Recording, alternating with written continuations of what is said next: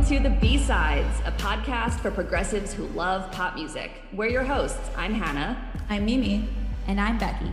Tune in for new episodes every other Wednesday to hear our conversations on pop's place in our world. And the music you should put in your ears to fuel your reckoning with the trash fires all around us. Thanks for tuning in. Here we go. Hello, and welcome to the B Sides. Hello. Hi.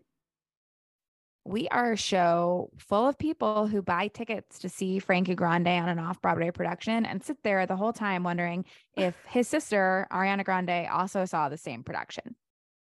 So yep.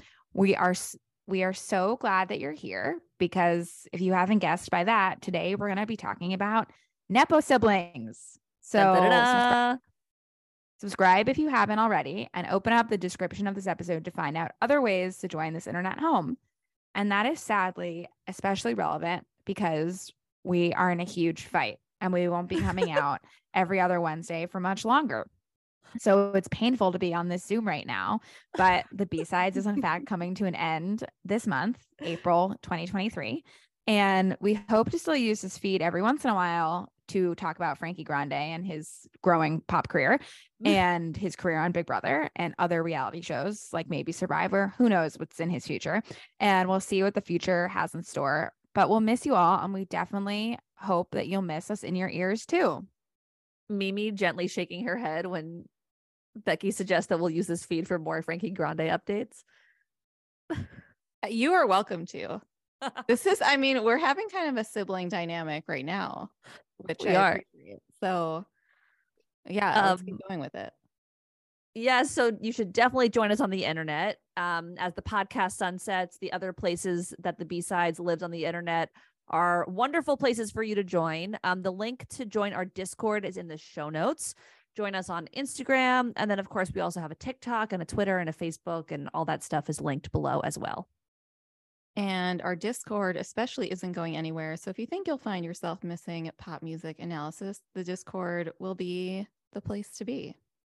It's true. Definitely. It is. It is true. And with that, uh, let's get into today's episode after a quick break.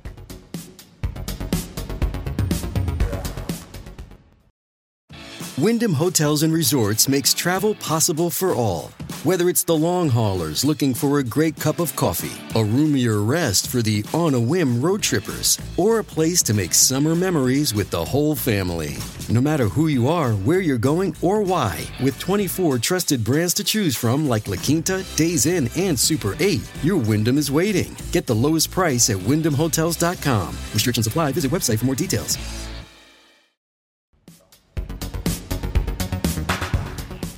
So we've all heard of Nepo babies, people who are famous, or rather were catapulted into fame because of their family members. Famous Nepo babies include, but are not limited to, Ben Platt, Jamie Lee Curtis, Maud Apatow, Zoe Kravitz. But what often doesn't get the limelight are Nepo siblings, siblings of famous people who have their star raised. And to what level? That's the topic of today's podcast. And what will be a little fun is that all three of us kind of, I think, have differing opinions on how Nepo siblings has led to other people's, the other person's fame. But Nepo siblings are a rare breed. One, being a Nepo sibling pair relies on talent, and I use talent loosely because there are different levels of talent. But from both siblings, what level of talent separates each sibling we'll be getting into further late, later. It also relies on a hustle from the quote unquote lesser famous sibling putting themselves on reality shows, trapping themselves in an elevator, lip syncing on Saturday Night Live. And then nepotism also implies some sort of power power of one sibling over the other, power from fame and money, power from celebrity, or just being near it. It's unequal. And today we're going to explore three Nepo siblings that amplify how nepotism can hurt and help the less famous sibling. And if done correctly, allow for one to carve out their own identity. So we're going to highlight three pairs that is, as we've talked about already, Frankie and Ariana Grande, Beyonce and Solange Knowles, and Jessica and Ashlee Simpson. And at the end, we have an honorable mention category with some rapid fire takes who, you know, if we had all day and all night, we would also dissect their relationships. Uh, but we don't. There but are a lot of siblings. It, there are a lot of them.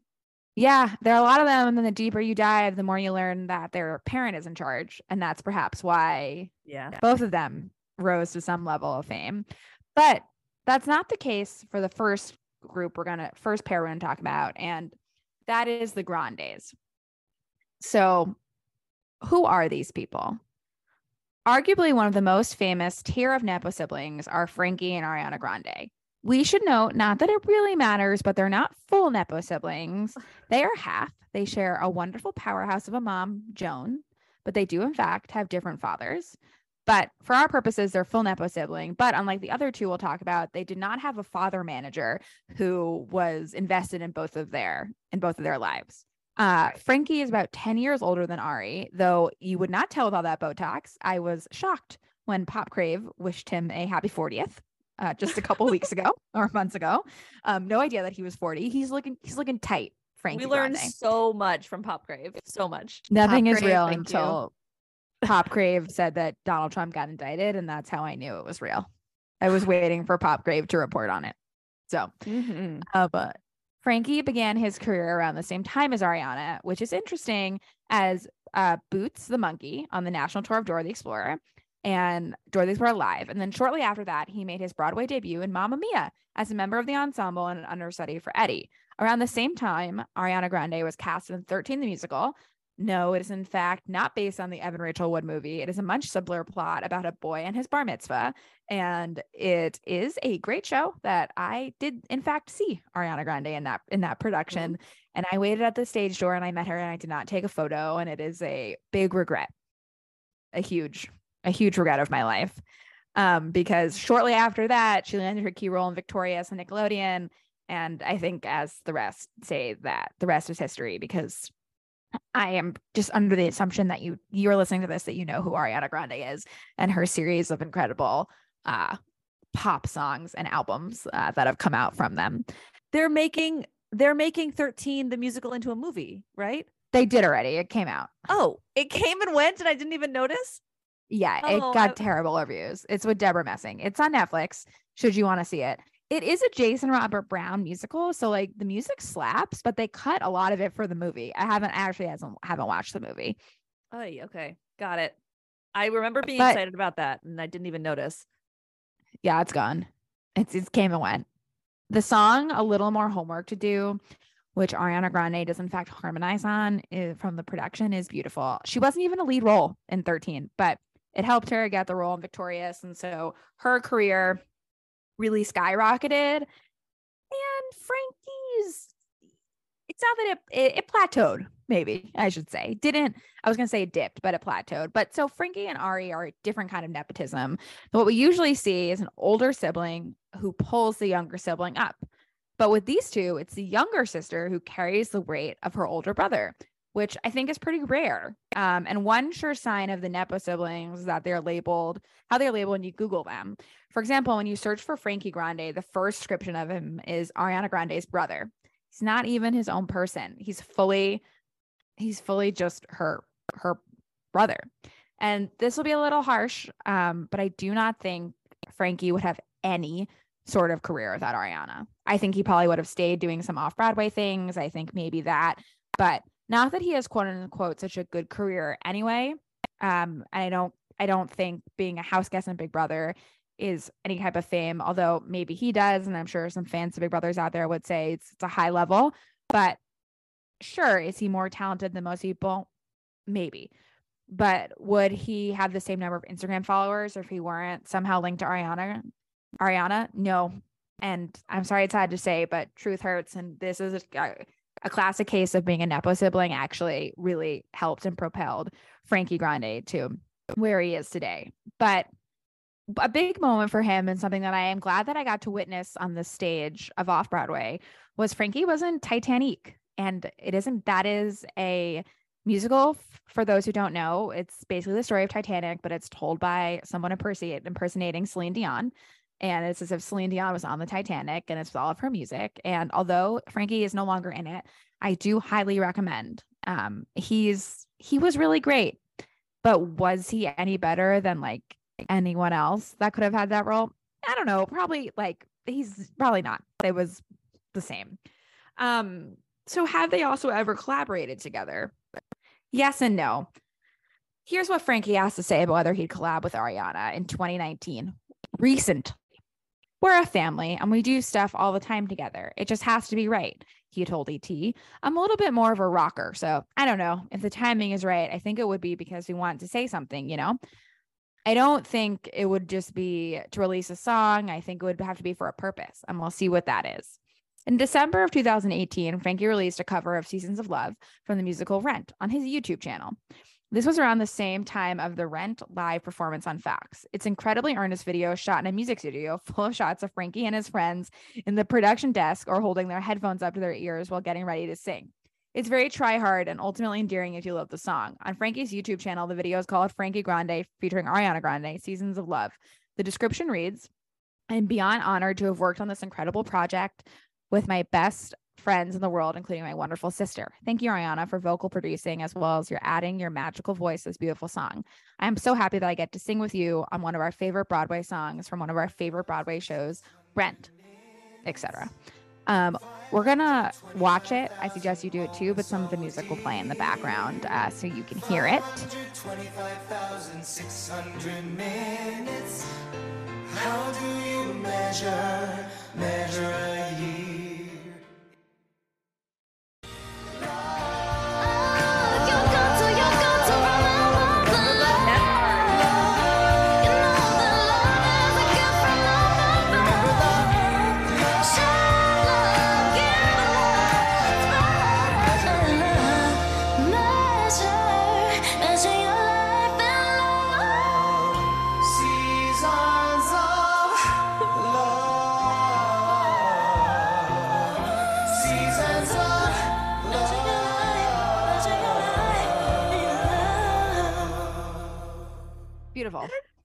Know why I'm laughing. It's just it's it's not supposed to be funny, but I find it funny. Yeah, it's I funny do because too. of the power imbalance between the two of them that you're kind of like you I, I- this I this I watch and I'm like Ari did him a solid. Yeah. That has 2 million views on Instagram and I mean on YouTube and it was a hashtag ad. I'm sure Frankie was like ra- ranking in like the money on that and Ari was like, "Oh, I got to do my brother a solid and like show up to help him like with this ad so we can make some money." Um, and he would not have that if not for Ari, like at all. Like there's no one in their fucking right mind is spending 2 million people are watching that ad or whatever, that video because of Frankie Grande. Maybe a hundred thousand people. And that's like, that's a lot of people. But this is a, cl- a case of Nepo siblings where he is a met helped. I will, we can talk about it. I, I don't think, I don't think he's he's an entertainer, but there's no level of he he'd be at the comedy cellar, like opening for someone maybe, like at a 5 p.m. time slot, if not for Ariana being adjacent to Ariana. I don't know if you guys agree with me or not, but that I really feel passionate, as you can tell, about this. Yeah, I think what's funny about this to me, I totally agree with you about this. Um, is that I I mean no disrespect, but he kind of sounds AI generated. Like Yeah. I can't hear any emotion. There's no vibrato. And this is such a bold choice because obviously so many amazing singers have covered this song um in ways that are very moving before and you can like hear the heartbreak in their voices. Yeah. And so for him to cover this, and then of course Ariana takes the very famous high note that everyone loves. Uh and it cuts to like him like sticking his tongue out, being goofy like, while she's singing the high note. It's just there's just something there's just really something about it. And then you go to the comment section, everyone's like, "Oh my god, Ariana, Ariana, so talented. Oh my god." Like Yeah. and every now and then there's something where it's like, wow, Frankie is a good singer too. Oh, That's amazing. But like really not. I so don't think he's like like he was good in Titanic. It was really good for him. I'm glad he had that. I just don't I don't know why he would have been I mean, now he's created a name for himself in the past 10 years of like being Ariana's brother and then having like his own like weird fame adjacent life, like from being Yeah. on Big Brother and all these reality shows that maybe he would have been cast in Titanic. But the fact that they started out at the same exact time doing pretty much the same thing uh was a clear uh Yeah. Ariana's fame. The other thing I noticed about that video was it seemed like there was this supposed to be this vibe that they're like all in the studio together, but Ariana's definitely not there. She's definitely somewhere else, and also she's like, she's like far away in the camera shot, and I'm wondering what the choice was there. Like, did, was she like, I don't want to overshadow anything, so I'm gonna look like I'm like in like far away, but also there's no way they could get her. She clearly couldn't make the scheduled time to film. Like, she's not there with them. It's just like a funny Yeah. thing. where- Yeah. because also in the de- in the um in the description he says i love you all so much and will cherish this moment for the rest of my life so happy we filmed it as if it wasn't like meant Right. to be a video like that it, it's a music video you know and he's trying to make it seem like this is Truly organic. bizarre. yeah it was really it's a really a hoot So glad we captured this organic moment that we were having on film, even though that was the whole point of this from the start. Him sounding Yeah. ai generated is that's such a good way to describe it because he sounds good he sounds good Yeah. but he doesn't sound real that's and that's really yeah it's He also looks AI generated.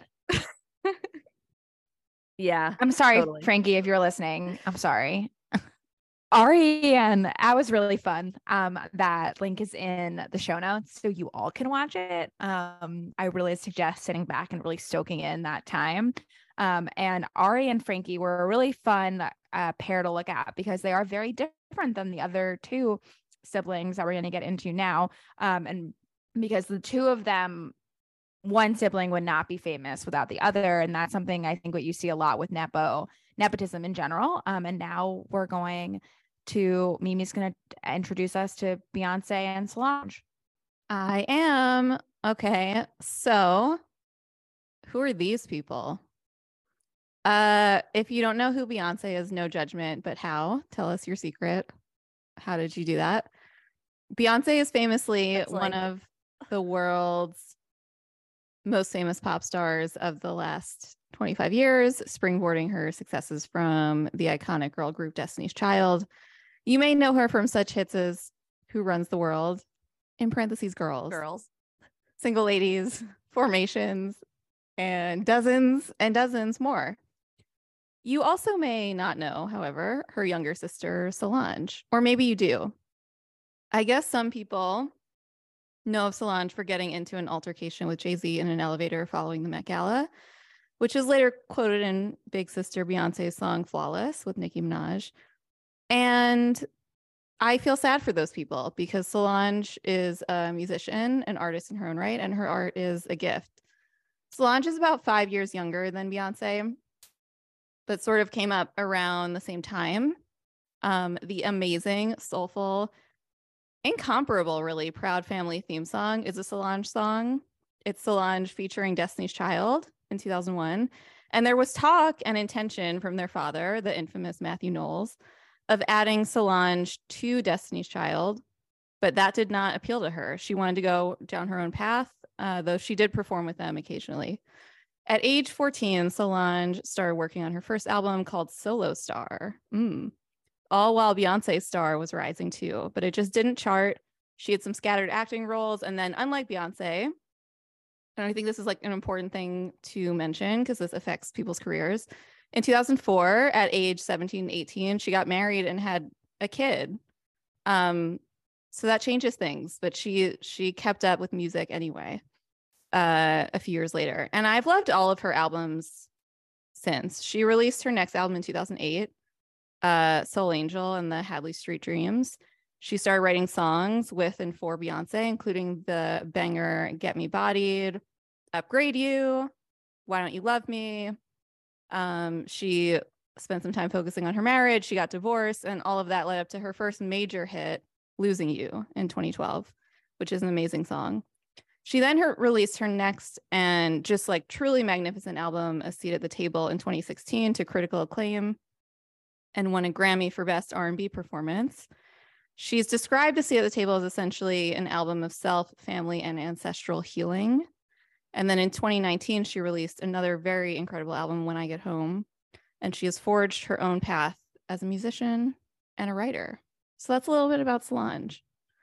Um, something that we will note is that, which is true, I think when you look more closely at a lot of Nepo siblings, which I think is something Becky said at the top, which is that Beyonce and Solange's dad, Matthew Knowles, was both of their managers at the beginning of their careers. So he had a financial incentive in securing both of their successes. And so, you know, at this young age, there's often a parent or some sort of guardian involved with a big vested interest. So, what happened? Why are we talking about Beyonce and Solange? So, um, there, so there is an argument that Solange and Beyonce, and I think this is where like we sort of disagree, that um, they could be considered an example of when a Nepo sibling actually hurts the other sibling in the sense that they're both extremely talented vocalists and performers, but because Beyonce became famous first and Solange's star did not rise as fast or shine as bright in the same way, um, you know, it it might have been different. It might have gone differently, basically, if she didn't already have an extremely famous celebrity sibling. Beyonce's rise to fame was powered by many things timing, appearance, voice. She has an extraordinary vocal range of three to three and a half octaves, putting her alongside Hall of Famers like Tina Turner.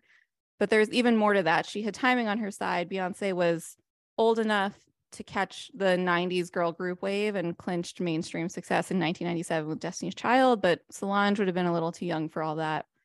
Uh, sort of until the early 2000s when a lot of groups were breaking up or just very short lived. When asked about her sister's success, Solange has said that she was eager to separate her success from her sisters from the get-go. Back in the day, she told Faze, quote, I've had a lot of doors open because of her, but at the end of the day, I hope my talent will outshine any connection I have.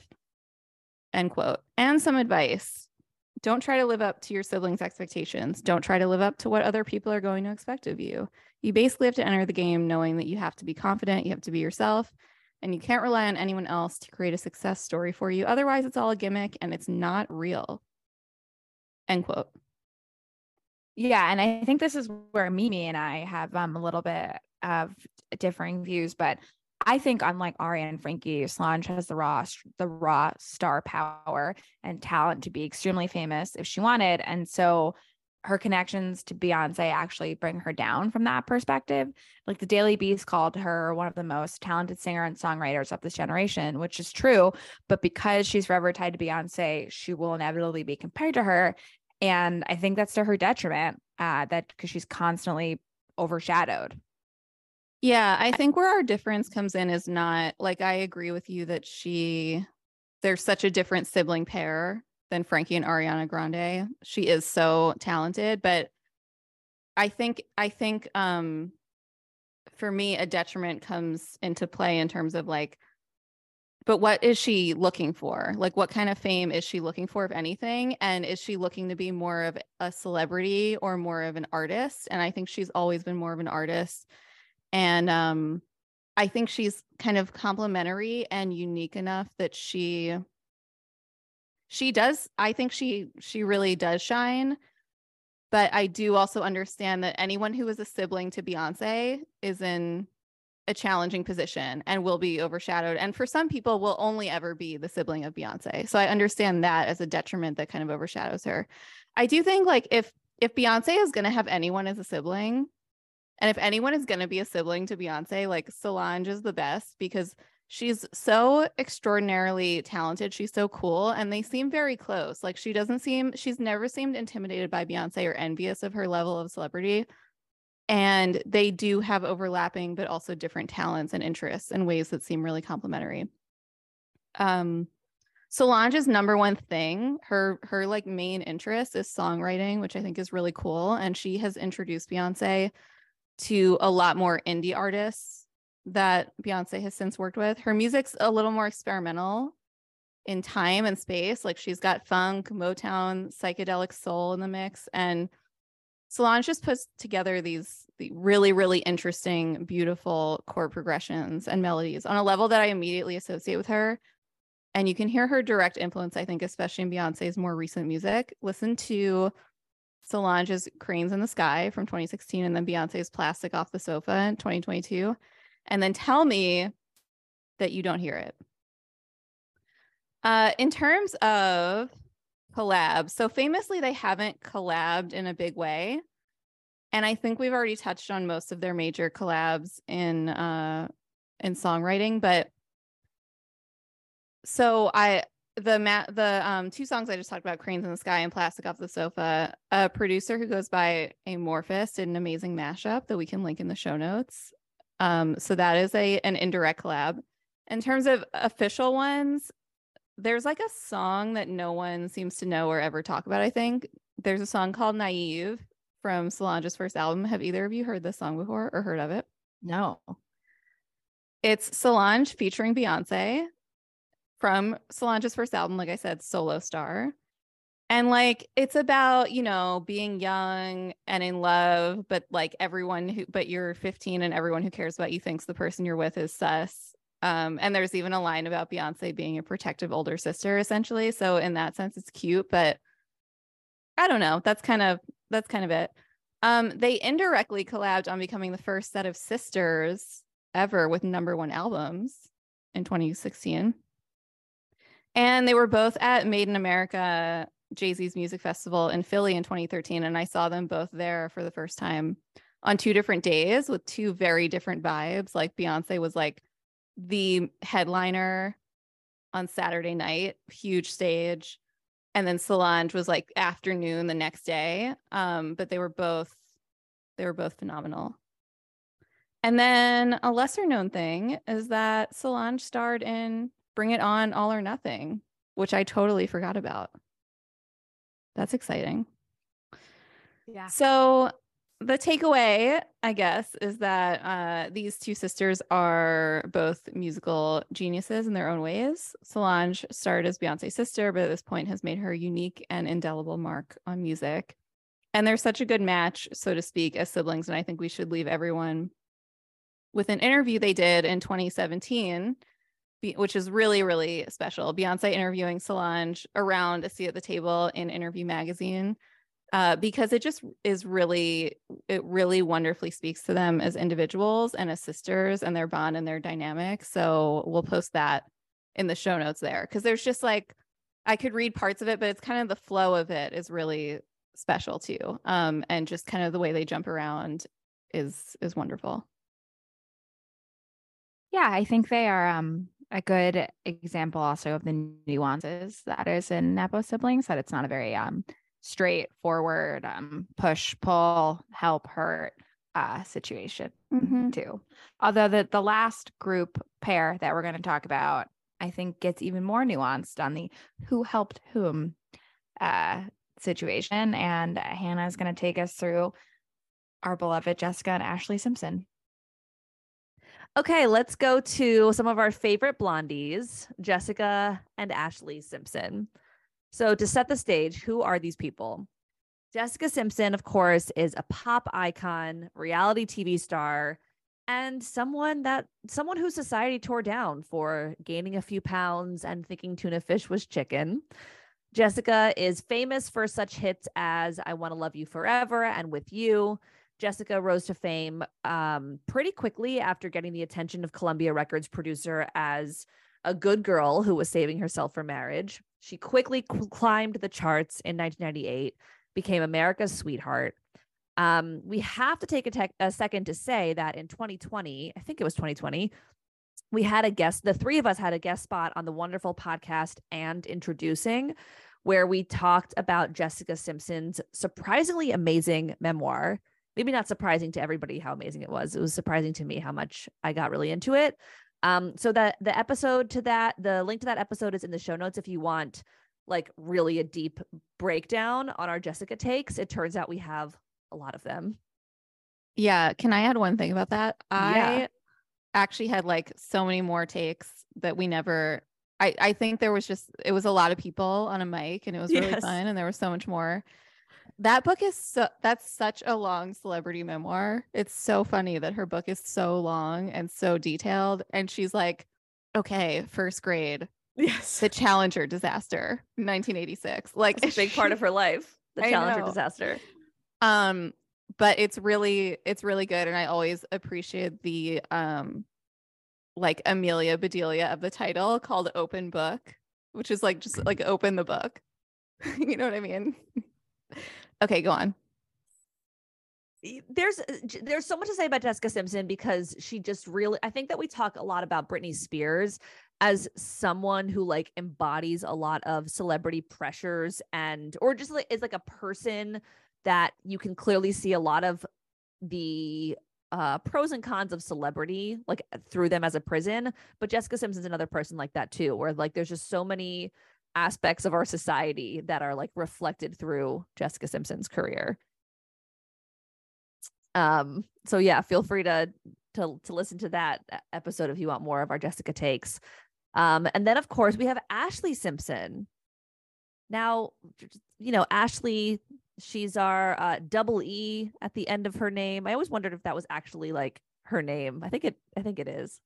I just never have known an ashley spelled th- that way. Good for her that's the thing like it's so alt so it's like is it real Is that actually her name but i guess it is um yeah, Ashlee Simpson is Jessica's moody pop emo sister. She wrote on her sister's coattails a bit. Um, and by a bit, I mean definitely. So Ashlee began her career after Jessica had already like started and launched hers. She was Jessica's backup dancer. She also had um random like appearances on on TV shows and Ashlee became a household name for herself during the filming of Newlyweds, which was Jessica's reality show with her then husband, Nick Lachey. So people got to know, okay, Jessica has this younger sister, Ashlee. From there, Ashlee Simpson got her own spin-off show, which I loved, which focused on her filming her uh, which focused on filming her like the production of her first album. And then her first album autobiography came out in 2004 it was quite successful. I loved it at the time. Um, we talk a bit about that era of Ashlee's on our episode about Avril Lavigne, which was episode 53. So that's linked in the show notes as well. Um, and then, of course, Ashlee Simpson was caught lip syncing on SNL. The rest is history. Um, something to note here that is interesting is that, like Beyonce and Solange, it was really their father, um, the Simpsons' father, who was like also the behind the scenes manager. Um, family dynamics of managers are always complicated. You never really have insight into what's going on. There's a lot of open questions about, um, you know, Mr. Knowles. There are fewer open questions about Mr. Simpson. This guy's an asshole. I feel like that feels pretty well documented. Not, I don't, I don't think. Yeah, the and- healthy environment. Yeah. Was it with you guys or someone else that someone was like, yeah, and he's now like openly gay, which I don't think is true, but his sexuality also was like a big thing. Uh Becky, like, that was you and me. That was you and me talking about this last week. And I just Yes, said there was like all this, there was, there's been like all this, you know, like he took a- speculation. he took a man as, uh, I don't remember the details, but he took a man as a date to someone's wedding or something. And there's just been all this speculation, but I don't think it's, I don't think it's an open, it wouldn't, it wouldn't go, it didn't go in open book. no well, Nick as in- Lachey has made comments about it somewhat recently, and Oh. that's what brought it into the news. Uh, also an asshole. I mean, I think we can just both chalk them both up to assholes, whatever. That's that. Those are the facts. Those are the facts we know. Those are the facts. I'm glad it was with you. I couldn't remember, but that makes sense. With you by Jessica Simpson. Okay. with you? I will say back to the challenger discussion. Um, uh, Ethan in- in my household is watching a TV show on Apple TV that's about like what happened, what would happen if we landed on the moon after the Russians. Hmm. And I was like, wow, Jessica Simpson was so sad when the Challenger blew up. And Ethan was like, what are you talking about? And I was like, she was so sad when the Challenger blew up. So that part of the book has really stuck with me. Yeah, I mean- like, Moving this on. Is, this is international and inter-universal politics that we're thinking about. Yes. And you're like, yeah, but Jessica Simpson's formative moment is what I'm thinking about with this content. She was a child of the 80s in She the was. United States. Of course, the Challenger affected her. I actually think Mimi, the way even though you said that a little bit as a throwaway, I think it's actually really important. I think that something, you know, the three of us are millennials, and I think that Jessica Simpson kind of like she rose to fame when we were really little, actually. Um, she really is a child of the 80s. She really is. Like her demographic is like people who are exactly her age. And even though she's only a few years older than her sister Ashlee, they are a generation apart, like truly in terms of like which generation they kind of like define themselves in. So I think sometimes I think of Jessica Simpson as like now today as pretty chuggy. Mhm. Use one of our favorite words. Yeah. But the truth is like she's just like a mom in her 40s, you know, and and actually Yeah. she's like ki- she's still killing it on the you know, she has like, her fashion empire. So I think a lot of us um people who are like around our age uh, are pretty keen to write her off as someone who kind of whose career, you know, was very prominent and then like oh what happened to Jessica Simpson, but the truth is like she kind of just rode I don't know, she rode her own arc and Ashlee did too and they weren't they didn't peak at the same times. You know? Totally. Yeah. I mean, she, that is totally true. And she is a Gen X millennial cusp person who Right. remembers the Challenger. Ashlee most likely does not, though she was alive for it. Uh, you know, one of them was an adult when 9 11 happened, the other one wasn't. That's all I'm saying. Like, and there's, you know, so there's something about like becoming an, like, being a teenager fully in the 90s and then an Yeah. adult and then and then in the 2000s and how they they define different generations that way absolutely Yep. And the way that their careers kind of aligned with the rise of reality tv at different times you know it's all very interesting Yes, that's right, right. And so to dive into more of these of what these arcs look like, um, so it's pretty clear why Jessica Simpson's star quickly rose in the 90s as it did. Um, and she is it was pretty interesting to hear her in- in her own words, her analysis of this in her book. You know, Americans love a pretty blonde and quote unquote pure white girl. In the late 1990s and the early aughts, this blonde pop girly was a staple, and Jessica Simpson was totally in the right place at the right time. And subsequently, so was Ashlee Simpson by being Jessica's sister. So, unlike the others that we mentioned, Ashlee used her sister's success to cultivate her own niche and rise to a level of fame that was actually quite comparable to her sister's. And I think there are some people, I am an example of those people who actually find Ashlee Simpson looming much larger in their, you know, mi- mind than than Jessica Simpson. She really was the emo pop girl of the early aughts. So now, you know, the questions are is Jessica more talented than Ashlee or is Ashlee more talented than Jessica? I don't really think that's the right argument or point to make. It's rather that they both, of course, promoted by Daddy Dearest, were at the right place at the right time. Jessica fit the mold of that, you know, hot, pure pop star of the 90s. And Ashlee quickly joined the ranks of the alt pop rockers like Avril Lavigne, Fefe Dobson. And growing up with her sister, Ashlee later said, I think it's not hard being in the same industry. I think it's so beneficial because I have kind of grown up and I've watched her. It's really helped me to know where not to step, like choices that I definitely wouldn't choose to make. I can't tell if that's a subtweet of her sister. I know. think that's a subtweet? Um, Ashlee like is quoted a lot being like, I hate pop music and I would never do it. So I think it is a little bit of a subtweet about that. Sorry, sis. Um, I think that the most specific and public critique she ever made of her relationship with her older sister was, of course, in her song Shadow and the accompanying music video. In the music video, she kind of contrasts her own angsty life experience with her sister's, who she also played in the video. Like Ashlee plays her two, like herself and her sister. Um, but she's wearing like a blonde wig when she's playing the other person, and she generally appears like very prim and put together in contrast with the quote unquote real Ashlee, who's like black haired and punk. Um, I'm going to quote some lyrics for the from the song in the hopes that many of you listening along don't even need me to read these to you. You know every word by uh, uh, in the song Shadow by heart, but for the sake of uh, equity, if you don't know every word to the song Shadow, here here's some classic lines. I was 6 years old when my parents went away.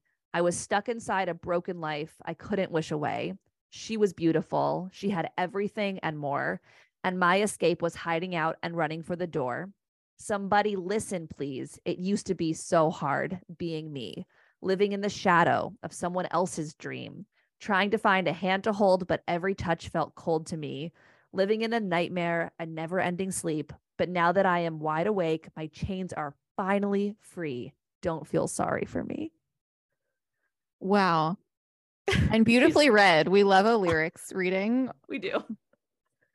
She's like, it used to be so hard being me. Don't feel sorry for me. Those are, Yeah. it's like, okay, Ashlee, what, which one do you want? Yeah. I'm going to use a chains metaphor because that's fine to do given the context. that was Um, a great, that was a great um lyric to pull out. Thank you. It felt important. Yeah. You know, that this is what's interesting is that the other Nepo Sibs we talked about have not really commented on their statuses as Nepo Sibs. Right? It's a little gauche to comment on your status to your more famous sibling. yeah. Or if they right do, right. Or if they do, it's like very classy. Like the, what we'll link with Beyonce and Solange Yes. is like Beyonce talking about you know how proud she is of Solange as a as a writer in her own path and Solange being like well I you know I grew up having a master class from you and but it's all very it's all love. This is not this is not that. This is sibling wars. Yeah. Sibling wars. And it fit i mean i i think that like I, i'm sure that that was a part of the strategy was they wanted ashlee to be seen as a real contrast so they were like let's make that part of your brand is like that you hate everything your sister was doing. Um another so yeah so we're talking about here how they kind of like they both were quite famous in their own moments um and yeah they don't really have like such a power imbalance. Um what was funny was that me uh, that mimi becky and i thought that we'd find a lot more collabs between them than we did we just like thought that there was more. There actually isn't so much um, but they do seem to like acknowledge each other's presence more than the other two siblings and maybe that's just the reality of like you know being on tv shows together or just having like having the public kind of be in their life a little more. Were you guys were you guys surprised that you didn't see more collabs? Yeah, I- I think I associate the two of them way more as like sibling pair than the other ones that we've discussed. That I like had thought there would be more collabs. I know we will discuss an info an infamous collab that they did. yes. Um, but I really, really thought they had more. I mean, they do pose out, they pose publicly together a lot. yeah Um, so maybe that's why in my mind I thought there were more collaborations, but I do think they pose, or at least they pose publicly way more than Ariana and Frankie do. Um, like a couple days ago, they were like celebrating one of their kids' birthdays together. Um, they're like they are much seen more publicly as a twosome as opposed to the others. And maybe that's a collaboration in a way of keeping like both of them in this in the cultural zeitgeist as opposed uh, to not. But yeah, a few fewer musical collaborations, I guess. right right Like she didn't design a shoe for Jessica Simpson's shoe. she could though It's not you know when I was when I was researching part of this, um, I found a 2011 announce like PR release or something about um how they were going to collab on a kids line within Jessica Simpson's clothing line, and then like nothing since. So maybe that d- did or didn't happen. I didn't like. It wasn't the best research I've ever, most thorough research I've ever done in my life, but like maybe they tried to do some fashion collab once, which is funny, and they got in a fight and then they just couldn't finish it and they got in a fight. Yeah, I don't know. I I felt the same way. I was like, surely they have more collabs, but then it really is on like upon reflection, it's like, you know, it really is just their relationship. Uh, you know, they have I think the although born sort of in different generations, they have kind of the smallest age gap of the siblings we've been talking about and Yeah, it's a good point you know they're both uh, just like blonde like the contrasts were obvious and to some degree a little bit forced or managed you know by by pr and then it's like album reality show album reality show and since then they've gone off in different directions but the trajectory of each of their careers and the way they are together as siblings and kind of the like sibling wars of it all it makes it feel like their entire relationship for years actually just was Yeah. a collab as siblings yeah Album, career, marrying Diana Ross's son. This is important. Some people don't realize that Ashlee Simpson's children are Diana Ross's grandchildren, and that's just important for people to It's know. important. Few people are brave enough to like learn that information and then keep it Keep in it. their minds. And that Keep it. includes me. Speaking sometimes. of sometimes I forget. Triple Nepo Sibs, Nepo kids, those kids. Those Looking kids. forward to their music careers. those kids are going to be real real nepo kids because Yeah. i think that if we did a nepo kids episode which we're not going to because there's been enough written about that in this world i think evan ross that's his name right Yeah, he's an Evan- Nepo kid. He's totally a nepo kid. I mean nice guy but i don't think he would have been in that hilary duff No. vehicle. I don't remember what movie he played hilary duff's love interest in but i remember him from that. Like he he wouldn't have gotten that role if it wasn't for mama diana. Just simply would not have. Anyway shall we go into a collab they actually did? So they have made appearances together. They generally seem to have a good relationship at least publicly. Who knows what's going on behind the scenes unlike for example hilary and haylie duff who seem to be a bit on the outs um, but they haven't done as we mentioned too many actual collabs except notably to me anyway and to many others the performance of the little drummer boy in 2004 so this was on an ABC Christmas special and was just a few months after Ashlee's debut album Autobiography was released. Ashlee's she's still in her black hair phase in this moment. And the reason it's notable for me, um, I'm sorry to say, is just their fascinating voices. Like the thing about Jessica and Ashlee Simpson is that they both really have very distinctive voices. Like there's no pop stars who sound like either of them. And it's one of those things that you like, you kind of clock that when you're listening to their music, but you don't think about it so hard. And then when you hear them together, you're like, wow, okay, got it. Like there's no one like you for better or for worse. So I don't know. Putting them together for this just kind of makes the whole thing sound like a parody, but we'll let you be the judges.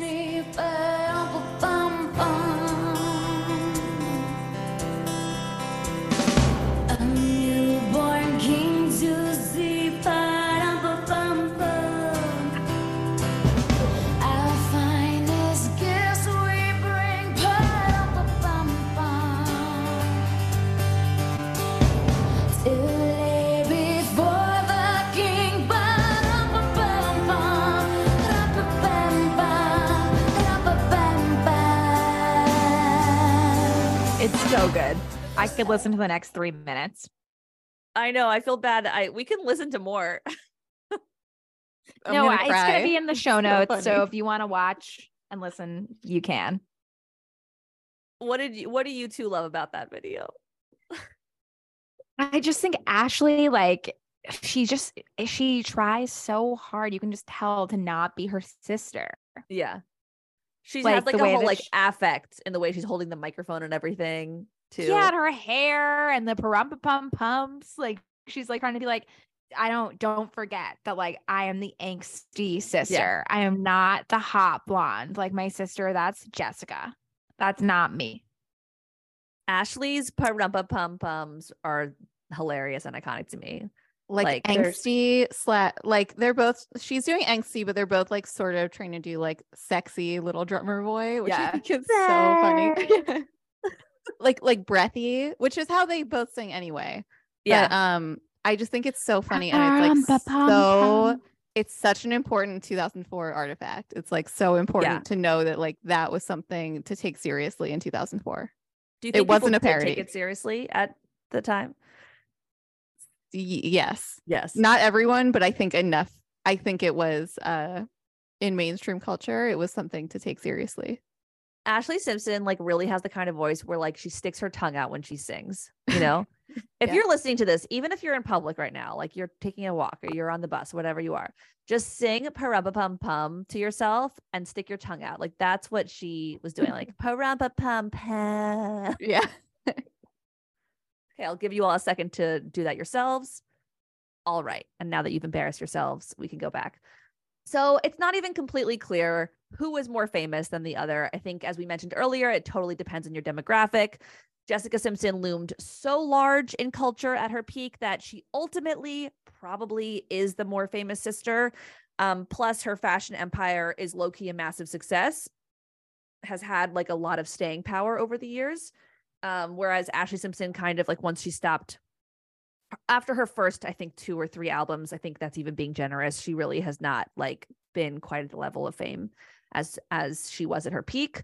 Um, and yeah, Jessica Simpson. The other thing about Jessica Simpson's um, fashion line is that it probably, honestly, is the blueprint for like these celebrity-led fashion lines that now feel like they're a dime a dozen. But I think she really started it.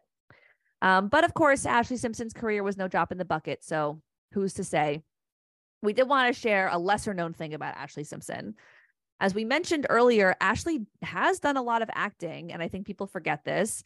In 2009, she starred in the CW remake of Melrose Place until the writers literally wrote her out of the script after 12 episodes, even though she was supposed to be a regular cast member. Member, brutal.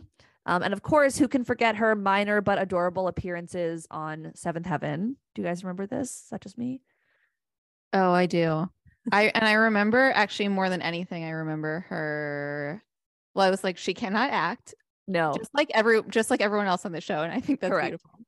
Um, and then I just remember her like this was the era of really like flat ironing hair. yes. I feel like I started getting into that around this time, which is not a good idea for curly hair to do that on a regular basis. But her hair had this like flat iron, but like feathered out kind of look. And I remember being like, wow, my hair will never look like that. Never. And I don't think I want it to, but also like, how do you do that? And that's what I remember about that moment. What do you remember? It was in every scene. She's like at school and it's like this That's like right. hair's like feathered out, like bleach blonde. it was really blonde then, very Yeah. blonde. Yeah. that's that checks out. Absolutely. Don't forget. So, our takeaway about the Simpson sisters while the Knowles sisters created brilliant art that transcends space and time, that creates trends, the Simpson sisters focused more on following trends. It's no judgment. You're allowed to do whatever you want, but it does mean that their staying power, I think, ultimately is more limited than, for example, the Knowles sisters. The two of them will always be household names, but it's not totally a surprise that neither of them could replicate or like keep, you know, or endure the fame that they found when they each debuted. So that's Ashlee and Jessica Simpson. Yeah, and as you can imagine, um, there are a lot of siblings uh, in the music world, Nepo siblings in the music world that we could have talked about. Um, and I think that's partially because a lot of them are managed by their parents and they're young when they become famous. So uh, there's more pairs and they're more pushed. Um, makes kind of sound like a factory, but kind of is. And it's kind of sad. Um, I also think it probably takes a lot of how do I say this? Um, to watch your sister or brother become famous and you are seven years old and not getting the same amount of fame is probably really hard to watch and have self control over and not exhibit uh, intense jealousy over. So if your father's the manager, you're like, Dad, I too would like a spin.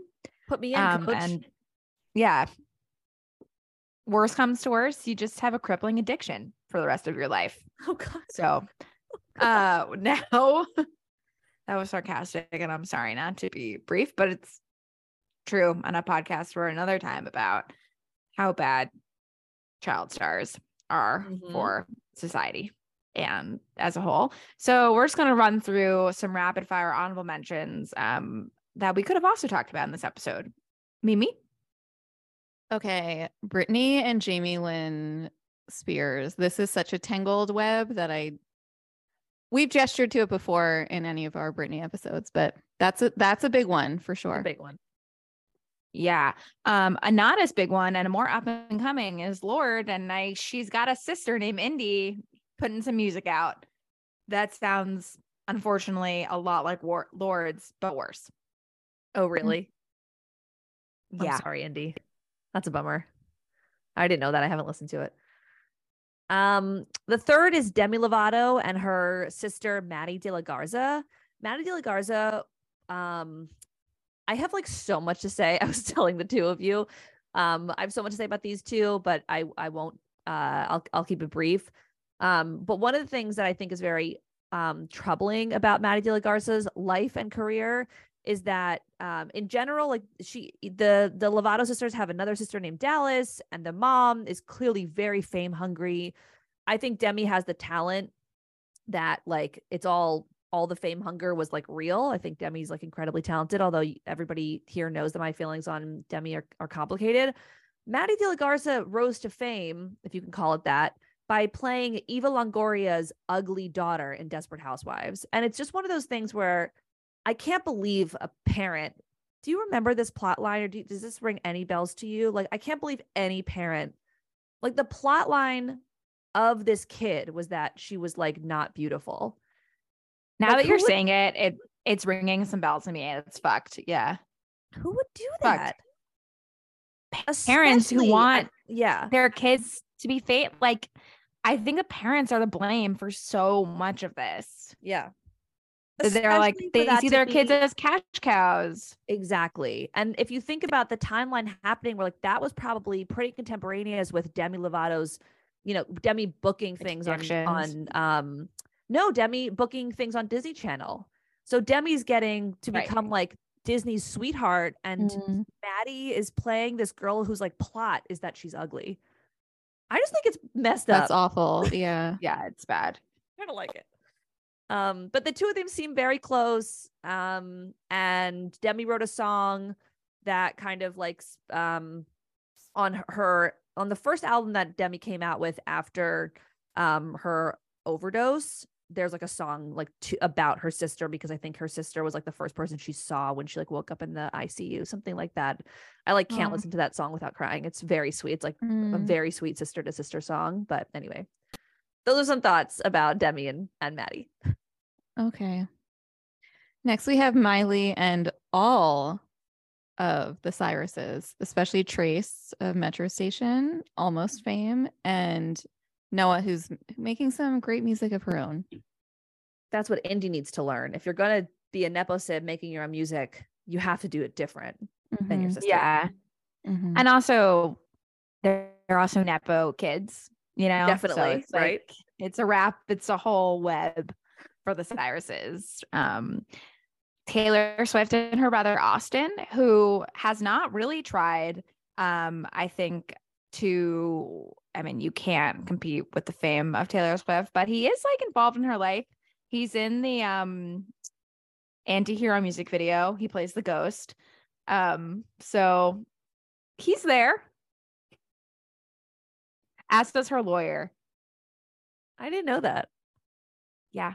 It's um a spoiler from the Eras tour. Oh, Sorry. spoiled me. Um, and last but not least, we have Hilary and Haylie Duff. I think Haylie Duff is like a classic case of like she tried to do something similar to her sister and just like no one bought it. No one cared. She had a few songs and I I just know. don't think anyone care. They tried to put the two of them together like Aly and AJ style for a few things. The Disney the Disney like machine tried. Really, I'm so sorry, Haylie. Just it didn't it didn't work at all. And now it seems thanks to some TikTok detectivery that they are like not doing the best. I was gonna Mm. say, I think they're not like close anymore, which is Yeah. sad. It is sad. I think something happened. Like it seems like something happened, you know. Yeah. No, definitely. And I don't, Hilary hasn't told us yet, but we'll, we're waiting. Hilary, if you want to tell us. Yeah. If you want to go on this podcast, let us know. Mhm. And and Air out Haylie your was also this isn't important, but Haylie was also in Seventh Heaven. I'm just remembering. No way. God. Less so, but a little bit. Yeah. She Ay, walked ay, up, ay. she walked onto that set and she was like, I too am gonna be on this. so that's the takeaway for me that Seventh Heaven was a home to For the less lesser famous. known Yeah. sibling. Yep. Yeah. And before, so before we end this list, I do actually just also want to acknowledge, especially as we're talking about how being a child star is fraught and how parents orchestrating child stardom is fraught. Uh, like among the among the Cyruses, which seem to be relatively okay, like we also have the Jacksons and the Mm, Carters yep. and these families where like more than three of the okay. siblings are famous and in some cases pinned against Yeah. each other and the parents are or at least one of the parents is just like should not be a parent period Yeah. Um, and how badly that turns out. yeah. It's huge. Yeah. I don't know. Any other takeaways from this episode? Any closing points? Any seventh heaven quotes? Yeah, I think this um, was an episode about seventh heaven. who knew. Right. Um, I think a takeaway I have from this is like it's is it is not hard to get a start when you're a nepo sib, and it is a hard it is hard to like stay famous or to like Yeah. actually rise to the level of your sibling. I think each of these people, Solange included, wouldn't have gotten the chances that they were given without their siblings um but then what happens to you with the chances you're given not to sound like someone who really believes in america um that like everybody that it's like a meritocracy but i do think there's a little bit of like yeah what what the outcome of that chance is is really about like your talent and like also whatever your brand and like the the lane that you choose for yourself and how much you do or do not compare yourself to your sibling for the rest of the of of you know the world to to see. So it's like a little bit more of a crapshoot than i think i originally thought Yeah, and I think that your your talent at that like you're starting maybe you you start at a 5 as opposed to a 0, right but your level of talent can only get you so far. Like Yeah. Frankie Grande, for example. Like he didn't skyrocket to a 10 just because of Ariana Grande, but maybe he's at a 6 when he probably would be at a 2 otherwise. right right right Yeah. Yeah, sorry, Frankie. I don't know i think a two Sorry, is generous Frankie. actually Yeah. I thought you were gonna say a zero. yeah And pe- There's people no like him on reality TV shows. There's no shame in being a zero. nope Um and there are plenty of he people was good in Titanic. I Yeah. believe you. And honestly, it sounds amazing and I want to see it no matter what. But um I- there are also plenty of famous people that we talk about all the time who have siblings who we don't know about because their siblings like do not yeah. they're either estranged or their siblings like do not care about fame like not everyone is into it Yeah. or they don't have the same skill set they don't have you know so there are also plenty there are also plenty of like famous people with siblings who we don't know and i think it's worth And like kudos to them too. yeah. for knowing that Like, you know. normal yeah yes. and mimi you wanted to share some pieces about like what makes the music industry versus like the film industry for example different when it comes to siblings well i just think that when there was all of that like nepo baby discourse i started thinking about this and then when we were working on this episode it's just like i'm curious if you think this is true but just from thinking about it and like looking into nepo siblings versus nepo babies and all that. I just think the music industry lends itself way more to nepo siblings or like nepo contemporaries of some sort. Whereas you know like tv and film seem much more nepo baby centric or nepo like next generation centric. Like there's an uncle who's a famous producer and then um a niece is a you know famous actress or something. And i think that's because basically like just because a certain artist was popular a generation ago doesn't mean their kid will be even if they're very talented a generation later because um what's in can change very quickly in the music industry. But of course if they are you know musically talented and they have that luck and star power they do already have connections on the inside so good for them. So you know like the cyruses are i think an exception that sort of proves the rule. I think it's a rare case yeah I also think that Nepo siblings are more common in the music industry because, and in the case studies we talked about today, I think this applies especially to The Simpsons because of the profitability of pitting artists against each other, which I Oh think my we were God, kind of wow. already talking about. Like the Yeah. horrible, horrible Lou Pearlman formed both the Backstreet Boys and NSYNC. The Right. same people who developed the Britney Spears mold also pushed for an anti Britney and so on. And siblings are such an obvious point of comparison. So I think that aspect of it is obvious once you start thinking about it, but it's also kind of really interesting when you start to It's- pull on those threads. and it's really bleak it is bleak yeah, I mean, it, it can be bleak for sure. Um, but it can also be fine, like with The. Simpsons, you know, like it's like LOL. yeah That's true. Yeah, I mean, it, I think there are definitely nep- there are nepo siblings in the music i mean in the film industry but it does seem like there are fewer nepo children in the music industry for all those reasons. It's really Mhm. fascinating. Yeah. There are some but it's just yeah the way that you find out the way when you're watching tv and you're like googling who the people are that you're watching and you realize like every single person on the screen is the child of someone you have heard of like that does not happen in the music industry. Yeah. this is also not to um i think acting is definitely a skill it, and it is a hard skill but it is a lot harder.